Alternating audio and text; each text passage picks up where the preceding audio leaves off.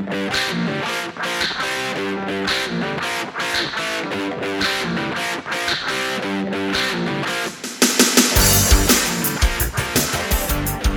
to Right Way Politics. We do politics the right way, the winning way, and we leave the left way behind. The Iowa caucuses.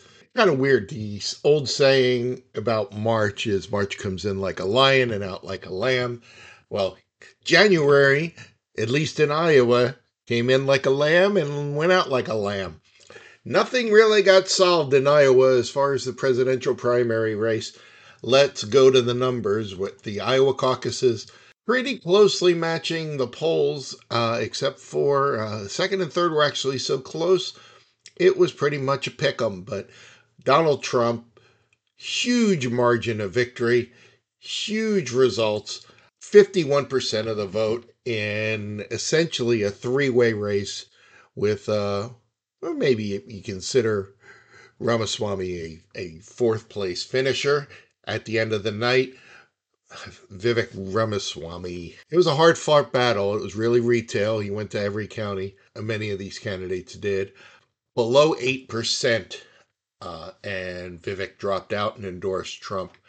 But Donald Trump, 51% of the vote, 56,000 votes, easily won this. The call was made five seconds after the doors closed in the caucus meetings based on entrance polls, and uh, they turned out to be amazingly accurate. But the battle was for second place, and Nikki Haley spent a ton of money.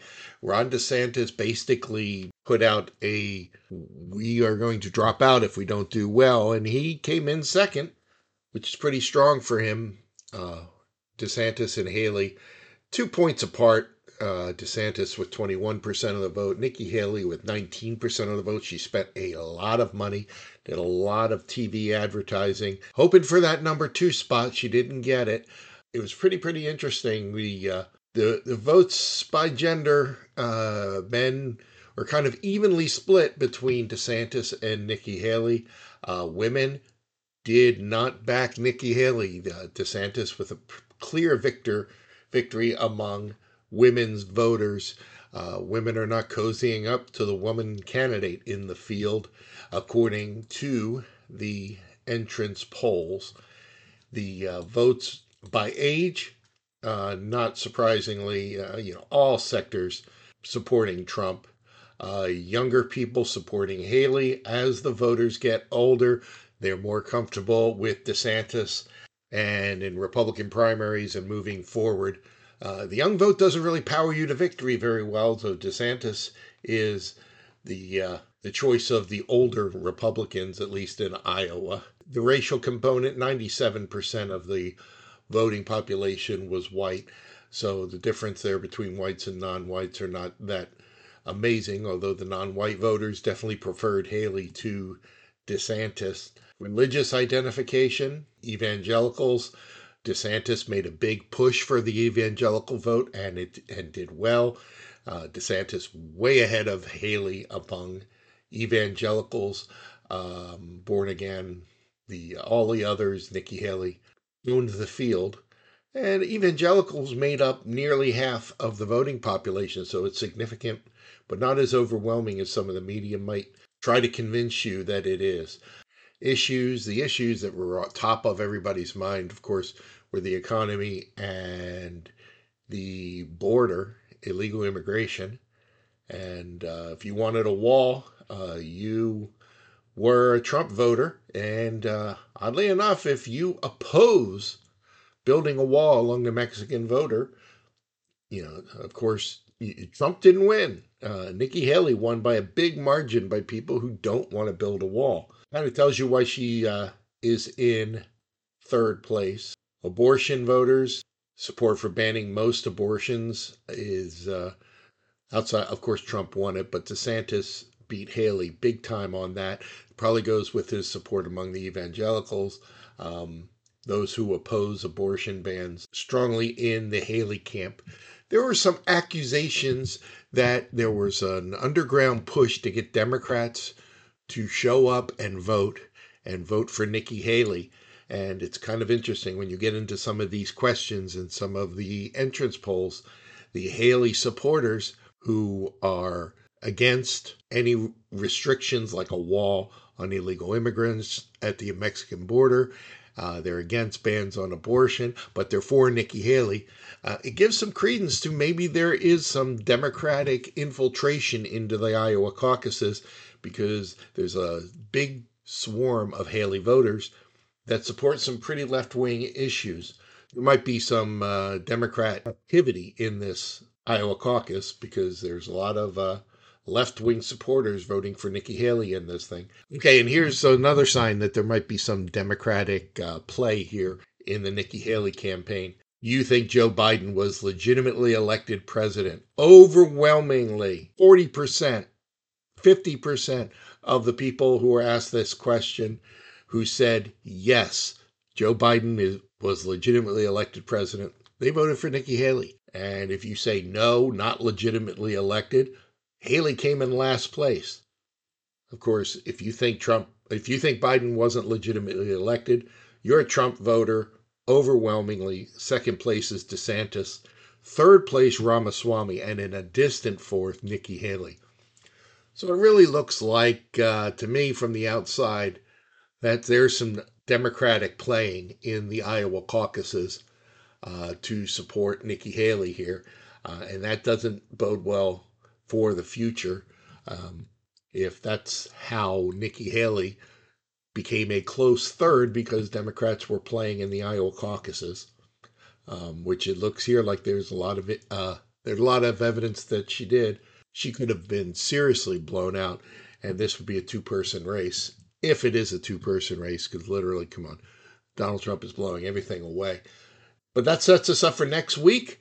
Uh, we're running a little bit of a gauntlet here the New Hampshire primary, no caucuses, real show up and vote primary, and this is uh, this is Trump town, but not so much as Iowa. Trump is in the low 40s in the polls, 42%, 43%.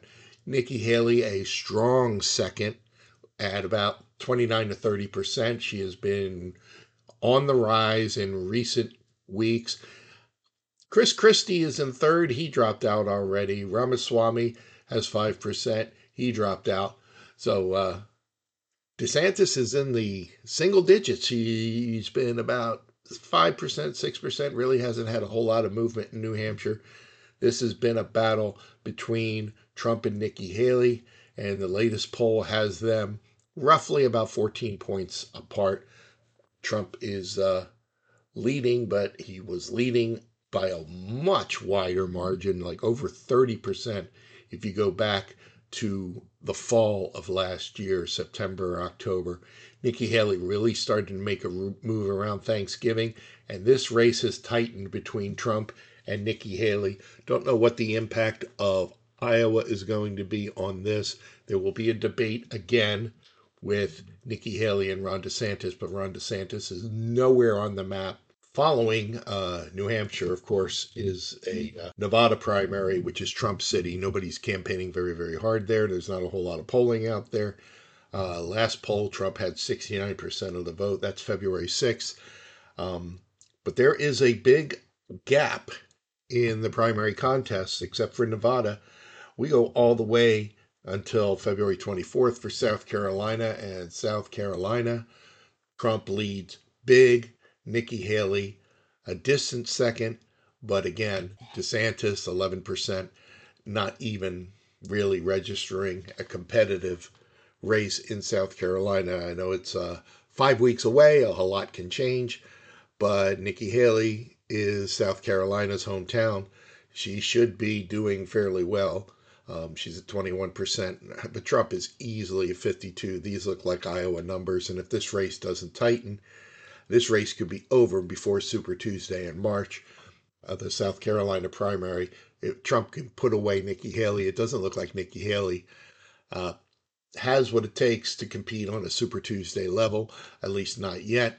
Um, she was doing pretty well right up to the Iowa caucuses, but a third place finish and obvious support from not really very conservative voters doesn't bode well for the future. So Nikki Haley has got to count on New Hampshire. She is on the upswing. Uh, she is gaining every week. Uh, if she makes New Hampshire competitive, uh, it might give her enough money to uh, swing through South Carolina and compete in Super Tuesday. If she falters in New Hampshire, I don't know how she goes beyond that. Even with South Carolina in February, she's the, the costs are just going to catch up to her. She spent a lot of money in Iowa, but uh, but this is a legitimate head-to-head race for second place. And DeSantis, if he doesn't do something, there is not a single primary between now and Super Tuesday that, that DeSantis is even coming close to being competitive in. I don't know what his path forward is. This is a long way of saying Trump is winning and Trump has won. Newt Gingrich was on television this week basically saying this isn't a primary contest. Trump is going to be the nominee. There's not much fight about it.